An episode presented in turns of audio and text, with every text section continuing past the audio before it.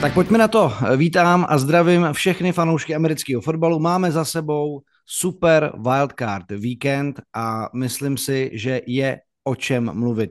Právě jsem se vrátil z Mnichova, to znamená, že už se zase spojuju na dálku, ale nebo takhle na kratší vzdálenost s Matějem Hejdou a probereme všechno, co ten víkend přinesl, protože je toho opravdu hodně od zmrzlého zápasu a zmrzlého kníru eh, Andyho Reida až po vítězství mých samurajů CJ Strauda a Jordana Lava. Takže Matěj, zdravím tě, jak jsi užil víkend.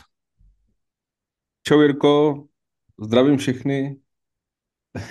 Tady až se nebudu nic zmiňovat, jak dopadlo moje sledování, říkal jsem ti to eh, před natáčením, ale každopádně myslím, že jsem připravený, jenom jsem bohužel všechny zápasy viděl spíš zpětně. Jak eh, ne, neměl jsem tenhle víkend moc sil se přiznat, nevím proč. Já jsem na tom byl úplně opačně a samozřejmě svůj podíl na tom měla ta moje pracovní cesta na mistrovství Evropy v házený, protože jsme na hotelu vždycky večer pustili RTL, kde mají teda fakt skvělý studio, hrozně mě to bavilo a díky tomu jsem tak jako eh, si lehce popíjel a, a, a díval se na většinu zápasů, což eh, mi dalo takovou pozici, že teď jsem se vrátil, nemám tolik poznámek, jako mám obvykle, ale mám spoustu dojmů a spoustu zážitků z toho sledování. Takže, takže uvidíme, dáme to nějak dohromady. Každopádně já bych asi začal já bych asi začal chronologicky, protože všechno to odstartoval očekávaný souboj quarterbacka, který svůj první uh, zápas v playoff hrál v roce 2009 a to jeho aktuálnímu soupeři bylo, bylo sedm let. Jinými slovy Joe Flacco versus CJ Stroud a Cleveland, který přijel do Houstonu, který si ten domácí zápas vybojoval v závěru základní části. 45-14. Dvakrát pick six v řadě Joe Flacco ve třetí čtvrtině, kde se ten zápas úplně zlomil, ale CJ Stroud byl výborný.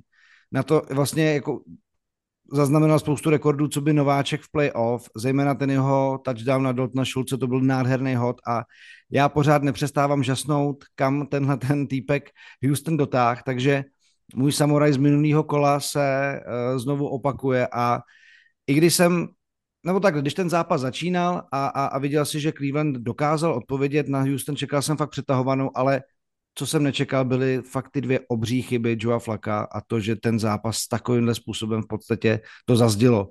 A uh, Houston pak už vlastně nemusel být úplně moc nervózní, když se šlo do závěru. A teď vyzve Baltimore. Co ty na to? Říkal, že jsi nečekal ty chyby Flaka. Tam já bych trochu nesouhlasil. Ať, ať začnu, ať si jenom uh ne, ne, nekvitujem, ale já jsem rád, když občas máme třeba na něco jiný názor. Tam to pro mě nebylo překvapení v tom, že Flako těch chyb měl i uh, v té základní části hodně. Jo, no jo, to... já jsem nečekal, že budou dvě za sebou. Takhle, jako, takhle mocný. Mocný pixik, to se fakt jako nedá úplně očekávat. To se zase musíme shodnout. Stejně si, si neschodneme, protože já fakt ty, v těch zápasech, co hrál, jako jasně, on měl obrovské množství naházených jardů, Eh, velmi, právě hlavně v těch deep balls, jako přesnou ruku, bylo vidět, že i přes svůj věk má i pořád strašně silnou, že fakt to, to je prostě naprostý kanon, něco jako Josh Allen Buffalo. Ale těch interceptionů bylo velké množství, té základní části. A to jsem se trochu jako bál, že to může být jedna eh, z, jako z takových slabin toho, toho Clevelandu. Co ale pro mě bylo vlastně jako ještě větší překvapení, než možná pro tebe ty, ty interceptiony Joea Flaka byla hra defenzívy Clevelandu. Protože defenziva Clevelandu byla e, po většinu základní části hodnocena jako nejlepší e, vůbec e, defenzíva v celé lize. A říkal jsem si, že přece jenom, že jdeš proti quarterbackovi, který měl fenomenální základní část a, a nováčkovskou sezónu, ale quarterbackovi, který prostě zkušenosti v tom playoff nemá, takže tohle bude jako rozhodující faktor a, a že nejenom Miles Garrett, ale i další eh, jeho spoluhráči prostě budou v tomhle zápase dominovat a, a nakonec eh, to rozhodnou. No ale dal, jsme, dal jsem mohl být v tomhle od pravdy, protože defenzíva Clevelandu podala naprosto prach bídnej, prach bídný výkon. Bylo vidět, že Bobby Slovek, ofenzivní koordinátor Cleveland, uh, Clevelandu, Houstonu, který je pro mě jedním takových hrdinů toho klub, toho, té organizace, nejenom CJ Stroud, ale myslím, že je ta kombinace tohle ofenzivního koordinátora s mladým s mladým quarterbackem prostě je naprosto, naprosto fantastická. Eh, já jsem to psal po ten jeden tweet, že jsem přesvědčený, že tohle je borec, který bude velmi brzo head coachem v NFL. Možná už letos, může samozřejmě setrvat, myslím si, že by to dávalo i hodně smysl, protože je to prostě mladý quarterback, který má všechno před sebou, je tam velký prostor ještě pořád samozřejmě na zlepšení ale Slovek prostě absolutně ničil Jima Švorce. Ta, ta obrana vůbec si neviděla rady, byly zábavný sledovat taky ten mini souboj mezi Lerem Tanslem, uh, left, uh, Houstonu a Milesem Garrettem. Možná, možná nejlepším defenzivním hráčem vůbec celé sezóny.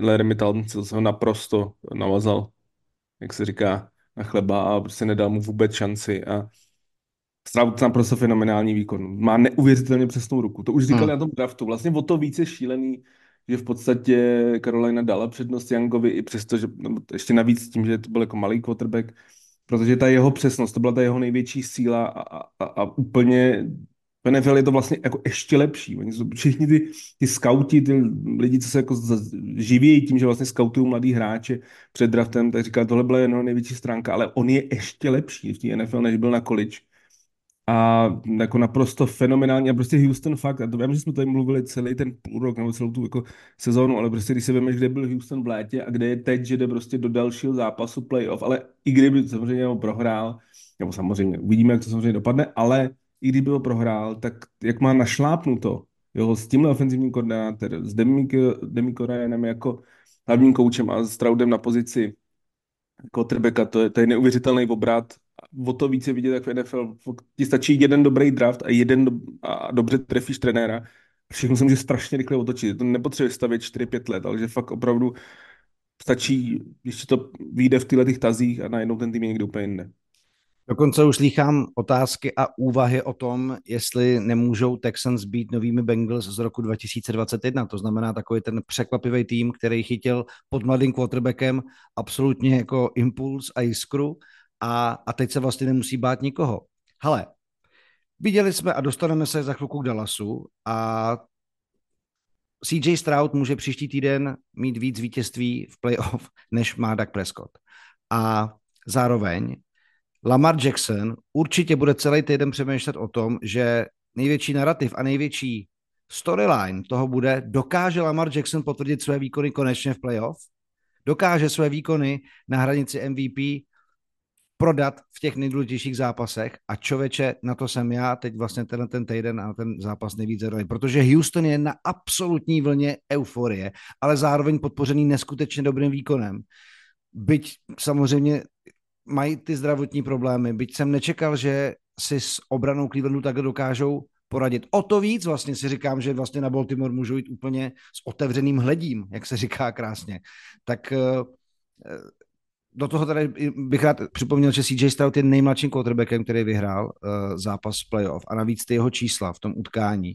274 yardů, 16-21 jenom jako kousíček uh, od uh, vlastně perfect ratingu a tři touchdowny. Takže uh, já si myslím, že ten zápas s Baltimorem, byť, hal, takhle, kdyby mi někdo řekl, že Houston bude s Baltimorem před třema týdnama hrát playoff, tak řeknu, OK, držím palce Houston, že se tam teda vůbec dostane, a je to absolutně jasný. Teď, teď jsem fakt zvědavý, protože občas, a já myslím, že jako historie nám těch důkazů už dala dost, ten týden, kdy se může dát dohromady, ten bye week, někdy může být trošku kontraproduktivní, pokud narazíš na tým, který se takhle rozjede a takhle chytne.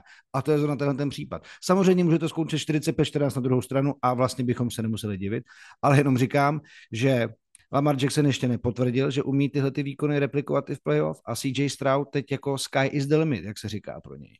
Je, prostě podle papíru bych předpokladu hrál proti té nejlepší obraně a takhle ji rozkouskoval. Hmm. A Baltimoru je rovnocená. Co je zajímavé u té obrany Clevelandu, to jsem vlastně vůbec celou sezónu nevěděl, samozřejmě teď to vylezlo na povrch, nebo od mnohem více o tom mluví, že ta obrana byla neuvěřitelná v domácím prostředí, ale venku byla jedna z nejhorších v celé lize, což ten nepoměr je fakt jako obrovský. To, to málo kdy bývá kortu elitních obran, že, že fakt jako v domácím prostředí takhle takhle skvěle hrajou a pak, pak venku a to potvrdil ten zápas, ale souhlasím s tebou v tom, že CJ Stroud je prostě v pozici, kde absolutně nemá co ztratit, eh, se tam mají všechny trumfy jako na, na své straně, ten veškerý tlak bude na Baltimoru, ale pořád si myslím, že Baltimore je kvalitnější tým. Ale, ale na druhou stranu je byl tady rok 2019, kdy měli taky top seed a pak je dal Tennessee. Jo? Já jenom říkám, že prostě ty indikátory toho, že to možný je, tam jsou. Jo, myslím, že, jako... jsou, myslím, že jsou lepší, než byly 2019. Ale, ale, je to NFL. Jsou, jsou lepší, tam strašně bude záležet a to si myslím, že poznáme v těch prvních deseti minutách toho zápasu, jak na ně zapůsobí to, to ten týdenní přestávka, vlastně oni, že nehráli, většina těch hráčů nehrála ani v tom posledním kole ze Steelers, takže vlastně se bavíme o třech týdnech bez hmm. takového tvrdého fotbalu, to samý mají 49ers, tam ten matchup eh, Green Bay bude jako velmi vlastně podobný v tomhle docela s tím jako mezi Houstonem a Baltimorem. Ale myslím si, že pořád ta kvalita, ta, ta stránka kvality je na jejich straně. Ale prostě pro mě je v největší šok, nejenom jak teda Stroud hraje, ale i s kým, jakože to není tak, že kdybys tam řekl, hele, ten má prostě 4 All Pro, nebo čtyři pro bowlery na, na pozici wide receivera a naprosto nejlepší ofenzivní lineu. Má slušnou ofenzivní lineu a wide receivery má bych řekl, dokonce jedny ze slabších eh, napříč NFL a stejně je schopný s, jako s nima tohle vyčarovat, takže klobouk dolů před tím, jak hraje a, a jsem zvědavý na ten zápas s Baltimorem. Na co jsem byl zvědavý já, vzhledem k tomu, že jsem samozřejmě sledoval eh, vývoj počasí a vývoj mm, arktických teplot, tak eh, jsem byl zvědavý, jak se Miami Dolphins poperou s tím, že vlastně může umrznout jim i nudle u nosu během utkání v Kansas City na Arrowhead. Kdo máte sítě a viděli jste ty bizarní výjevy, tak vy dáte zapravdu, že jako tohle to bylo jako neuvěřitelné. Já si ani nedokážu představit, že bych se v takovém prostředí jako rozcvičoval na to, že hrál zápas. Ne, tak zároveň si nedokážu představit, že bych si koupil pivo, což některý fanoušci dělali a ono jim zmrzlo během pár vteřin. Zmrzla tam voda, prostě Andy Muridovi zmrznul knírek a tak dále a tak dále. Ale jenom teda uh, zápas, do kterého se vlastně Dolphins vůbec nedokázali dostat. Potvrdilo se, že fakt jsou to jako mazlíci do slunečního počasí, 26,7 a mám tady pár čísel, jenom který k tomu ještě dodám, co se týká těch jako mrazivých zápasů, když je fakt jako pod nulou. 0,10, 18 bodů na zápas, 314 yardů a 2,5, 2,5 ztráty v podstatě na, ten, na, na to utkání. V těchto těch intencích se pokračovalo a já bych jenom chtěl říct, že Dolphins, který hráli o taky první sít v AFC chvilku byli ve hře. O, po pátém týdnu jsme o nich mluvili jako o jedné z nejdynamičtějších a, a nejlepších ofenziv celé ligy a možná jako i v historických srovnáních. Tak přátelé, a, tři porážky v řadě teď, Ravens, Bills, Chiefs. V posledních třech zápasech je tyhle ty týmy zválcovali 40 ku 103 a Samozřejmě letos to mají taky 1-6 s týmama, který se dostali do playoff. Já už jsem to vzpomínal vlastně v tom preview, že prostě kromě Dallasu, který přetlačili horko těžko, tak neporazili nikoho silného. A je tady teď otázka, co vlastně s tím? Protože Tua půjde do posledního roku, bude chtít 200 pade, jako určitě nepůjde níž, nebo něco takového. A a já si nejsem jistý, jestli tenhle ten člověk to má jako vlastně dostat vzhledem k tomu, že si nemyslím, že je na úrovni, jako je Joe Burrow a tak dále a jeho jako kámoši z draftu. Takže Baborať nebo Matěj teda teď. Jestli už přestupujeme rovnou k tomu, k tomu, co dál bude z Miami. K tomu, co dál, k tomu zápasu se ještě můžeme vrátit, ale jako tady to beru, beru takže ten zápas jako jasně ukázal tu silovou převahu na straně Kansasu, ten se zvrátil a, a, a zhodnotil to, v čem je silný. A Patrik Mahomes hrál výborně, uh, Rice chytal výborně, Kelsey taky, co jsem viděl v první čtvrtině, byl lepší, takže Taylor se mohl radovat ve svém novém uh, kabátku, ušitým od paní Juščikový. A, a vlastně jako tam mi to nepřijde, že by byly otazníky, takový, jaký řeším u Miami teď jako osobně vlastně. Tak on ten zápas ani nebyl moc, moc hezký, se přiznám.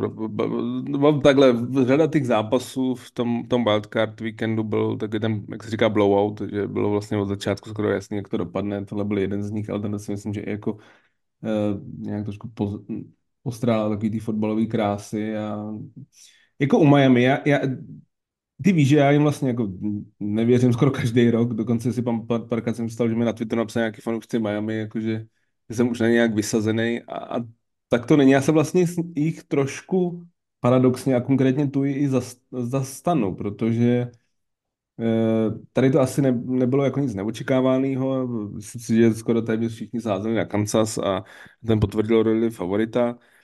Co vlastně u Tui je ne zajímavý, ale tak, takhle je to prostě borec, který se narodil možná na nejhezčím místě na planetě, na, na místě, kde sice i vlastně sníh může najít, ale jenom na, na nejvyšší hoře Havaje, jinak, jinak prostě tam samozřejmě sníh není a ne, teď samozřejmě trošičku jako ubírám z té vážnosti, ale prostě celý ten, to není jenom o tom, odkud je, ale o celý, jak je ten tým vystavěný. Není to prostě silový tým, je to takový jako hodně akční tým, který prostě je vystavěný na, na zápasy v hale nebo na zápasy prostě v tom, sice v Miami samozřejmě nemají halu, ale, ale prostě v tom jejich ideálním prostředí. A já si myslím, že Miami si prohrálo tu letošní šanci ne v tomhle zápase. Myslím si, že si prohrál na dvou frontách. Za prvé měli obrovské množství zranění, to jsme tady říkali, že ovlivnilo závěr sezóny. A v tom závěru sezóny, kdy prostě ztratili tu svoji, tu svoji pozici, tu divizi, kde by mohli hrát doma. Prostě pro mě tohle to není absolutní šok, ten tým není na to stavěný. Pro mě to byl vlastně nejjasnější typ, se přiznám, jako z těch všech. A, a potvrdilo se to na tom hřišti. V té otázce, jestli jako je budoucnost toho klubu, Zase, tak já nejsem prostě úplně fanoušek, vím, že to není prostě top 5 quarterback ligy, je někde na hranici top třeba desítky, což je vlastně asi to skoro nejhorší pozice, co klub může být, protože Protože si říkáš, mám teda to zkusit a risknout a nasypat mu to, ale pak, když to nevyjde, tak jsem zase odsouzený k, ke spoustě letům neúspěchu prostě. je to tak, ale zase to je takový, že víš co, když máš třeba top 15 a horšího quarterbacka, tak si myslím, že jako máš velkou šanci, že minimálně takovýho seženeš, ale spíš můžeš si tu vylepšit tu situaci. Ale tohle to, a to v tom stejný pří, případě za mě i Dallas, jsou prostě quarterbacki, kteří jsou podle mě velmi dobří, nebo jsou dobří, a je obrovský risk, že když půjdeš do nějakého jako jiného pokusu, tak prostě můžeš jít někoho, kde je mnohem horší než oni a, a, to. Ale zároveň samozřejmě můžeš chytnout ten jackpot, ale ta šance, že ho, že ho chytneš je prostě, nebo že chytneš zlepšení než proti tomu, co máš, je prostě menší. Na druhou stranu ty prachy, je to o tom prostě potom, jak strašně pracuje třeba ten generální manažer s tím agentem toho hráče a že mu prostě nenasype zase novou tu maximálku, jak ty quarterbacki dneska berou, ale že se prostě domluví na nějakým trošku kompromisu, kde pak zbyde třeba na jednu hvězdu na ofenzivní léně nebo na pozici wide receivera. Pokud bys, jako, bys měl na tomhle borci 60 milionů ročně, tak to asi není, nebo ne, asi není to dobrý krok. A říkám, tohle budeme vlastně řešit i u Dallasu teď, protože tam je to velmi podobná situace. Je to hrozně to, ale já vlastně se tady trošku tu zastávám v tom, že prostě on není, tohle nemůže být prostě quarterback Green Bay nebo, nebo Chicago nebo Buffalo prostě, jo, jsi viděl, v čem hrál Buffalo ten zápas, nebo v Clevelandu. Tohle je prostě quarterback z Miami, který, ale v té ofenzivě, jak je vystavěná, a ta, podle mě ta ofenziva je velmi dobrá, protože oni musí, tam je vidět, že ta základní část se nehraje jen tak nadarmo, že ta základní část je taky důležitá a že ty máš prostě ten prostor na to, aby si, jako, si vyhrál tu pozici, že budeš ty playoff zápasy hrát doma. Oni to nezvládli, měli velké množství zranění, a to, že prostě vypadli v Kansasu minus 22, jak říkáš, nejenom, já si vůbec nedokážu představit takovéhle prostředí, jako to je strašný fotbal, masakr. Tak, tak to není pro mě šok a, a je to smutný konec, ale nemyslím si, že je úplně jako totální čas panikařit. Ale mně se jenom líbilo úhel pohledu, který já jsem se o tom psal se svojí Kateřinou, co se vlastně jako děje, protože ona dokonce v rádiu o tom zápase a o Taylor Swift a o její bundě dělala vstup a, a psali si s holkama o tom, co asi řešili holky, když šli na ten zápas, jak se oblečou. A mně se strašně uh, líbila fráze, jakou bundu si vezmu pod bundu. Protože jako představa, ale jenom fakt jsem se snažil prakticky představit, jak bych se nabalil na ten zápas, na který teda mimochodem samozřejmě padaly ceny lístků, což na playoff je uh, jako anomálie, ale ty chceš prostě tři hodiny být v minus 20? Jak se odlepíš od té, kdo tě potom seškrábe z té sedačky? Tyjo? Tak oni nesedí, já myslím, že kort na Arrowhead, tam, tam se fakt jako, tam podle mě skoro všichni stojí celou dobu, kort v takovémhle počasí. Nic já si já vím, byli tam polonahý borci, že jo. Ale co je nejvíc fascinující, jsou ty hráči, jako ty, tam polovina z nich prostě si veme, mají jenom krátký tričko, že jo, nemají prostě ani dlouhý rukáv. To mě vždycky fascinuje, jak jim prostě jde ten, ten eh, kouř od huby a, a stejně prostě jsou v podstatě že, skoro polonahý, prostě to, to je jako pro mě neuvěřitelné. Já chápu samozřejmě, když ne, nejsou na tom hřišti, tak že si sednou na stříčku, dostanou ten úplně ten baloňák takový na sebe, by se jako zahřáli, mají tam všude jako ty zahřívadla, ale jako ty, minus 22 je naprosto šílený. Hele, na druhou stranu, já jsem teda jednou taky zažil trošku extrémnější podmínky při zápasu. To byl to velikonoční turnaj v Letňanech, kde se hrálo v těch velkých halách a tam byly takový dřevotřískový podlahy a hráli jsme tam basket a jeden, rok tam bylo asi 40, takže jsme chodili na timeouty se vydechat ven před ty haly. A druhý rok tam byly 4 stupně. Takže my jsme se roztyčili fakt jako, měli jsme kulichy, taky se nám kouřilo od pusy. A, a v tom zápase vlastně, když běháš a fakt se zahřeješ, tak to trošku nevnímáš, dokud se nezastavíš, nebo nejdeš střídat. Pak je to fakt samozřejmě jako peklo, ale myslím si, že jako borci, co jsou v tom zápřahu, tak to možná je v těch minus 20 uh, prostě jako v rámci toho adrenalinu a té akce nevnímají. No a teď mi spíš řekni, jak na to působil Kansas. Jako zahrál si to svoje, uh, Mahomes i s proraženou helmou. Máš pocit, že si odpověděli na nějaký palčivý otázky, které je trápily v závěru základní části? No, Rice hrál velmi dobře. Nevím, jestli jako je to úplně první wide receiver, ale měl dobrý zápas. Kelsey tam měl jeden blbý drop, ale byl lepší asi než, než v těch posledních zápasech. Mahomes hrál dobře ofenzivní linea vlastně tam jako neměla moc problém s tou defenzivní lineou, to ale zápas vyhrála defenziva. Hmm. Defenziva eh, Kansasu hrála skvěle. Je to vlastně neuvěřitelné, jak oni vystavili tu defenzivu, když si víme, že tam to jsou vlastně tam je Chris Jones a, a prostě mladí kluci, kteří jsou draftovaný většinou v druhém, třetím, čtvrtém kole. A je vidět, že tam ten coaching jako dobře funguje a že prostě tu obranu i bez nějakých velkých jako finančních investic, protože prostě ne, ty prachy tam nejsou, že když platíš se a, a některý ofenzivní linemeny, tak, eh, tak dokázali vystavit velmi dobře tu, tu obranu a to je jejich největší síla. Prostě pokud Kansas je schopný obhájit nebo se prostě dostat do Super Bowlu, tak to bude díky obraně.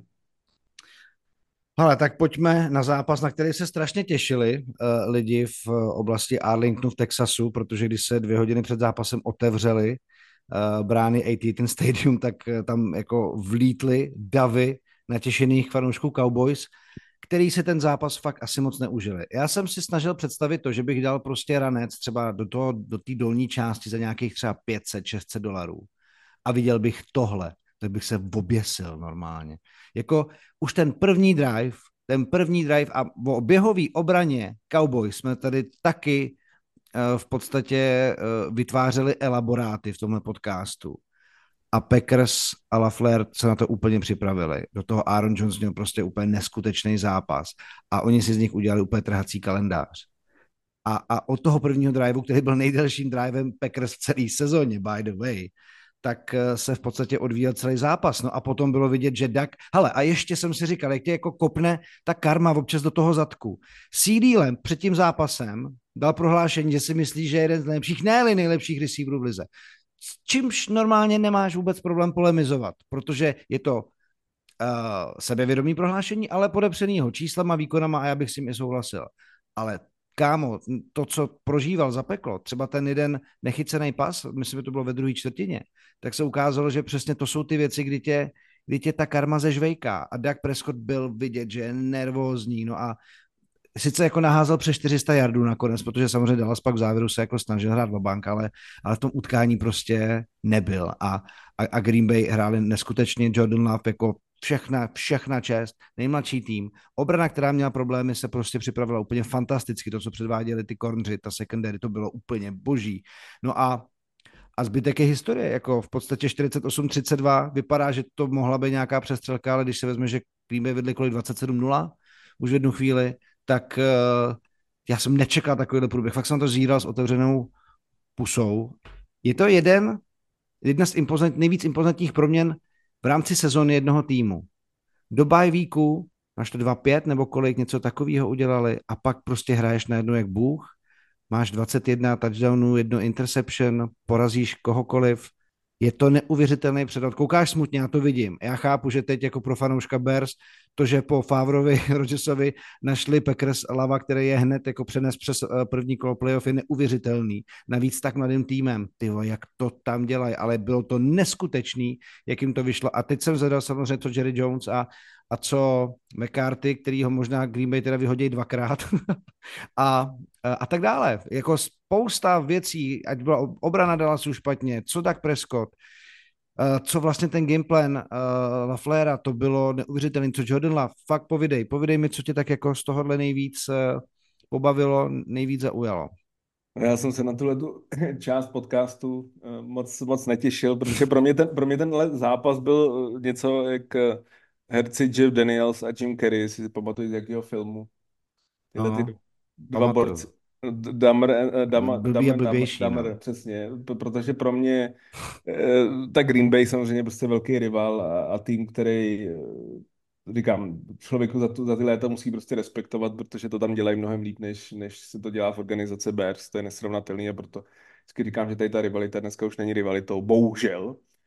A zároveň Dallas, který prostě z x důvodů mě není nikdy vlastně od prvního dne, co jsem začal NFL sledovat, tak mi prostě nikdy nebyl sympatický. To znamená, že pro mě tenhle zápas byl takový, že mi vlastně bylo úplně jedno, jak to skončí, protože prostě ani jednomu týmu moc ten úspěch nepřeju ale vlastně pro mě to ani jako šok nebyl. Já jsem se sadil na Green Bay, bohužel teda uh, Buffalo ze Steelers, uh, kde jsem čekal, že ve sněhu bude totální uh, hnusný fotbal a nebudou padat body, tak mi to zkazilo tiket, protože všechno ostatní vyšlo. A tady jsem, já jsem sadil na Green Bay, protože já jsem prostě, je takhle, jako Dallas, ano, vyhrál 16 krát sebou doma a byl jako velkým favoritem, ale podle mě, a prostě je tady ta, ta, ta analogie, to propojení prostě s NHL, kde, kde máš tým Toronto Maple Leafs, který jako ve velmi podobné situaci, je prostě naprosto přesný.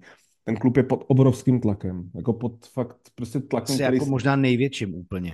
Úplně, jako úplně největším, jako největším v rámci Severní Ameriky nějakého sportovního klubu, protože to je prostě nejpopulárnější tým v Severní Americe. Promiň, promiň, že ti do toho skáču. Já jsem slyšel jednu neuvěřitelnou statistiku, že napříč všema čtyřma soutěžema Oni jsou jediný tým, který um, je vždycky mezi první jako desítkou, co se týká jako bilance a nikdy nepostoupil do, ani do finále konference za posledních 25 let. Je to tak? Od roku to je 19... neuvěřitelný. Od roku 1996 ten tým je prokletej. Jako prostě svým způsobem je, budeme i dneska mluvit ještě o dalším, který vypadal, že prokletý a ty to zlomil, ale, ale prostě Dallas, uh, fakt ten tlak je obrovský a já jsem byl přesvědčený v tom, že vlastně Green Bay je pro ně nejhorší soupeř z hmm. několika důvodů. Za prvé na ně umějí. Prostě Green Bay na Dallas umí jak v základní části, tak v playoff historicky se jim na ně daří. Za druhý, Jordan Love hraje v neuvěřitelné formě. Jako ty statistiky, co jsi říkal, jsou prostě fenomenální. Prostě ten obrat v té půlce sezóny, kdy já jsem si v té první, samozřejmě, když si dneska pustíte díly někdy z října, tak to vypadám jako totální hlupák, kdy jsem si mnul ruce, že, že tentokrát jim to nevyšlo a že Jordan Love fakt vypadal, jako tak si říkal, my jsme byli i dokonce 3-6 a byl tam některý úplně příšerný zápasy, jako nepřesná ruka, všechno jsem říkal, no tohle jako fanoušek Bears velmi dobře znám, tohle my máme velmi často. A říkám, ne, špatného quarterbacka já poznám.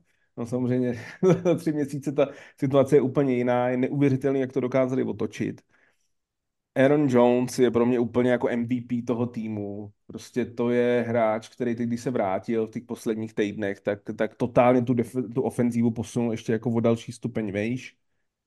Zaznamenal tři touchdowny, neuvěřitelná ofenzivní line, ale zase to nechci jako schazovat z Jordana Lava. Prostě on, on je velmi dobrý, on je velmi mobilní, neříkám, že je to nějaký běžec, ale je velmi dobře mobilní, má hlavu nahoře, je to vysoký, je to vysoký quarterback, má neustále hlavu nahoře, takže vidí, že jako ten first pass, že prostě i když má prostor k běhu, tak pořád kouká na volný wide receivery. A těch bylo v tom zápase, jako to je podle mě vlastně největší, o čem by se měli mluvit. Jak, jak šílená byla defenzíva Dallasu. Jak šílená. A třeba Tam co to... Gilmore předváděl, to bylo úplně tragický. Ne, ne, fakt jako Dan Quinn, který mimochodem možná bude velmi brzo váš nový hlavní coach. I když... No to já si nejsem úplně jistý, jestli já ten potom ne. to já, já, já, já mám jako jiný typ, kdo si myslím, že by to měl být a nakonec bude. Ale pokud by to byl Dan Quinn, tak, eh, tak potom to... A ono, ono, to nebylo vlastně jenom tenhle zápas. Jako ta obrana Dallasu nehrála letos dobře. Nehrála dobře, ale tohle od bylo... Od určitýho samozřejmě... momentu. Od to, jakoby druhá polovina sezony, tam začal být spousta jako otazníků, podle mě. Není, no. není, to, není to jako taky. Podobně, jak jsme mluvili o Miami, a tady taky v tomhle směru, jako v té defenzivě, není to prostě silová defenzíva, je to prostě a, a, a ofenzivní linea Green Bay, která je prostě strašně dobrá a dlouhodobě. To jsou taky, oni mě prostě, oni mě draftovat i dobře nadraftovat wide receivery, že jo. Tyhle ty všichni mladí kluci, to jsou všechno borci, kteří byli draftovaní posledním a předposledním draftu. Všichni hrozně mladí, všichni hrajou v podstatě za hubičku a hrajou, hrajou skvěle. Běhali jste naprosto volní, jak říkám, Jordan Love, ta jeho nejsilnější stránka, co mi teď přijde osobně, je to, že má fakt jako pořád pořád oči nahoře, neskláp, nesklápí hlavu a pořád se snaží hledat, jako i když prostě je pod tlakem, tak se snaží hledat jako na přihrávku. Říkám, ty hráči tam byli neuvěřitelně volný, tak já chápu samozřejmě pro fanouška Green Bay, že to byl jako krásný zápas, ale vlastně jako pokud jsi teda nezávislý, pokud jako nefandíš ani jiný straně, nebo jsi jako já, že teda úplně nemáš sympatii, nebo moc ty ani jeden tým nemusíš, tak to vlastně dobrý zápas nebyl, protože prostě byl jako jednoznačný, ten výsledek neodpovídá tomu, co jsme viděli na hřišti, to byla naprostá demolice Dallasu Cowboys, jak i Jerry Jones eh, po zápase řekl, prostě, že to byla nejhorší, a to těch proher za poslední roky teď zažil playoff několik, takže tohle byla úplně nejhorší, protože tohle bylo, to nebylo jako nějaký jako kolaps závěru, třeba jako loni, nebo prostě to, tohle bylo, to bylo prostě od páté minuty, nebo od druhé, třetí, čtvrté minuty bylo prostě naprosto jasný, kdo vyhraje. Byl tam jeden tým na tom hřišti existoval. Ten, to skore bylo nakonec, vypadá vyrovnaný jsem kvůli tomu, že prostě pak už hráli náhradníci a e, si klobouk dolů před Green Bay. A za mě jsou ve velmi podobné situaci jako Houston, protože taky si myslím, že pro San Francisco je to teď těžký soupeř v tom, že vlastně nikdo o nic nečeká, mají obrovskou formu, mají quarterbacka, který si strašně věří. A i když vlastně neměli, což si myslím, že trošku napováženou, že tam vlastně není ani jeden pro bowler v tom týmu a na druhé straně třeba vydal svých má šest v této sezóně, tak, eh, tak prostě ten tým je semknutý, jsou zdraví, podstatě skoro nikdo kromě Christian Watsona není, není zraněný a jsou nebezpeční, jsou fakt nebezpeční. Já teď prostě spolehám na San Francisco. Ale, no, no, rozumím ti. Jako když uvážíš skutečnost, že tahle ta obrana měla problémy s Bakerem Mayfieldem a Tampou, který jako taky byli takový nějaký, s Carolinou a Brycem Youngem, a že dokáže vymazat tým, který v domácím prostředí měl asi kolik 38 bodů na zápas, něco takového, prostě jedna z nejlepších jako ofenziv ligy. Je to, je to obdivuhodný, ale zároveň mi to dává naději, že jako na San Francisco se dokážou taky připravit. Tam samozřejmě já myslím, že jako sam, když vezmeš to pozici po pozici, tak uh, Pollard byl v tom zápase opravdu jako téměř nulový. Na druhou stranu nečekám, že by Christian McCaffrey eh, podal podobný výkon jako Pollard. Jo. Takže tam samozřejmě Perdy má trošičku uh, výhodu oproti Prescottovi. No a na druhou stranu ještě teda jako k Green Bay jít eh, ze 3-6 na 6-6, pak 6-8 a skončit 9-8, tak je to přesně, hele, Green Bay už eh, něco podobného zažili v sezóně, kdy došli do Super Bowlu, taky vlastně pro ně začalo playoff už v závěru základní části a chytli prostě fazónu. Je to nepřipomíne. No, já, já vím, protože jste tím stáli v cestě taky trošku, viď, vlastně. No, dvakrát dokonce. No. Na konci základní části a pak ještě v tom playoff. Jo, no, ještě doma. Ve obou ale, zápasech. To bylo uh, strašný. Nebudu, ne, nebudu to, to, sypat sůl do tvých rán, ne, samozřejmě, to, to, ale... Tak to, to byl, že kolik, rok, dva, co jsem fandil a, a, a bylo to, bylo to a zároveň jsem věřil v Chicago, že má samozřejmě na to jít do Super Bowlu. Ne, to bylo naprosto šílený vzpomínky, ale co je, já si myslím, že to San Francisco jako není nadšený z toho, jak to dopadlo, protože podle mě se nadala strašně věřili. No jasně. že dala, oni na ně umějí, oni prostě na ně umějí. A vy, to, oni by se tam samozřejmě nepotkali teď, ale prostě potkali by je, že, zřejmě pokud by Dallas i, i San Francisco postoupili, tak by potkali pak ve, ve finále konference. A takhle, tak říkám, ten Green Bay je nebez, jako nebezpečný. Jsou prostě fakt, jako tam máš jako všechny trumfy jsou na jejich straně v tom, že prostě nemají co ztratit a veškerý tlak bude na San Francisco. Co já věřím, nebo chci věřit, je, že za prvé San Francisco je podle mě ještě o stupeň lepší tým než Dallas. A myslím si, že s tím tlakem ne, jako je tam obrovský, ale není tak extrémní jako v tom Dallasu. Není hmm. to prostě, Dak Prescott jde do, play, jde do zápasu v playoff s tím, že prostě ví, že ve své kariéře vlastně, kromě toho zápasu loni v Tampě, kde ale prostě Tampa byla v taková polorozpadu, tak neodehrál dobrý zápas playoff. A víš, že prostě, že tam je nějaký už jako, už tam je nějaký blok, je tam nějaký syndrom z těch utkání. To si myslím, že u San Francisca není možná něco jiného v Super Bowli, tam Kyle Shanahan, tam zase možná on má nějaký svůj osobní komplex trošku, ale, ale prostě tomhle si myslím, že jako ten tým je jako ještě někde jinde, ale jako i když prostě, i když dneska mám kšeltovku Bears a jako vůbec se tím netajím, že jim fandím, tak klobouk dolů před Green Bay, protože co je horší, jako ne to, jestli to letos dotáhnou nebo ne, ale je to, že prostě fakt zase mají našlápnuto, že prostě fakt byli schopní si to, že trefili dobře toho quarterbacka a hlavně prostě, a ten nejdůležitější, mu prostě dali čas se učit. Jako Jordan Love před dvouma, třema rokama nebyl ten Jordan Love, co je teď, ale měl prostor se učit, učit se to schéma, který je tam pořád stejný. Ještě jedno jméno, který musíme eh, zmínit, taky LaFleur, eh, hlavní coach, neuvěřitelný gameplan, všechno v motionu, Si Dallas měl celou sezónu problémy proti quarterbackům, motionu a oni všechno, tam byl prostě říkám, ten, ten strašně, když se díváš, tak Jordan Love byl hrozně v pohybu, hrozně v pohybu a proti tomu oni vůbec, on nebyl ani jednou sakovaný, za celý zápas nebyl ani jednou sakovaný, skvělý gameplan, uh, klobouk dolů před nima, samozřejmě zasloužený vítězství, naprostá demolice Dallasu a pro Dallas je tohleto uh, jako, já bych, já bych byl šokovaný, kdyby, kdyby trenéři se vrátili zpátky. Myslím si, že jak Dan Quinn, tak Mike McCarthy skončí. Jo, navíc, když ještě se bavíš o receiverech Green Bay, tak eh, Romeo Daubs měl v tom zápase 151 yardů, touchdown. A co se týká trenéru, já nečekám, že by tohle McCarthy ustál, zvlášť když na trhu jsou jména jako Belichick, Vrabel. Uh, tohle to bude, jako musím říct, že už když jsme se o tom bavili minule, po tom, co vlastně skončili Beliček a Carroll a nějakým způsobem jsme na ně vzpomínali, tak to, co se letos bude odehrávat na trenérském trhu, na trenérských pozicích, je vlastně možná absolutně srovnatelný s tím, jako když přestupují velké hvězdy, protože to může znamenat eh, v NFL opravdu velký shift a, a velkou změnu na příští sezonu. Jsem jako ohledně tohohle strašně zvědavý, jak se to bude dál vyvíjet. Tak to bychom měli zhodnocené tři zápasy Wildcard Round, ale co takový Detroit, přátelé? Lions si užili Vítěznou euforii v playoff po 32 letech. Spíval se Eminem, bylo to neskutečný, no a Buffalo dokázalo uklidit svůj stadion, odhrnout všechen sníh a potom porazit Pittsburgh a chystá se další rematch souboje Mahomes Josh Allen, tentokrát ale v prostředí Bills Mafia. No a Eagles ty dokonali svůj rozklad během téhle sezony, když prohráli s Tampou a právě Baker Mayfield se střetne s Jaredem Goffem. Je toho ještě dost, co s Matějem probíráme, ty zbývající tři zápasy a samozřejmě náš výhled na Divisional Round. Takže pokud by vás to zajímalo, tak vás odkážu na herohero.co lomeno Kalemba, kde jsou ty epizody samozřejmě vždy čerstvě hned po skončení kola, nebo většinou je to do pár dnů a samozřejmě jsou tam v kompletním znění. Tak díky, že posloucháte, mějte se, ahoj!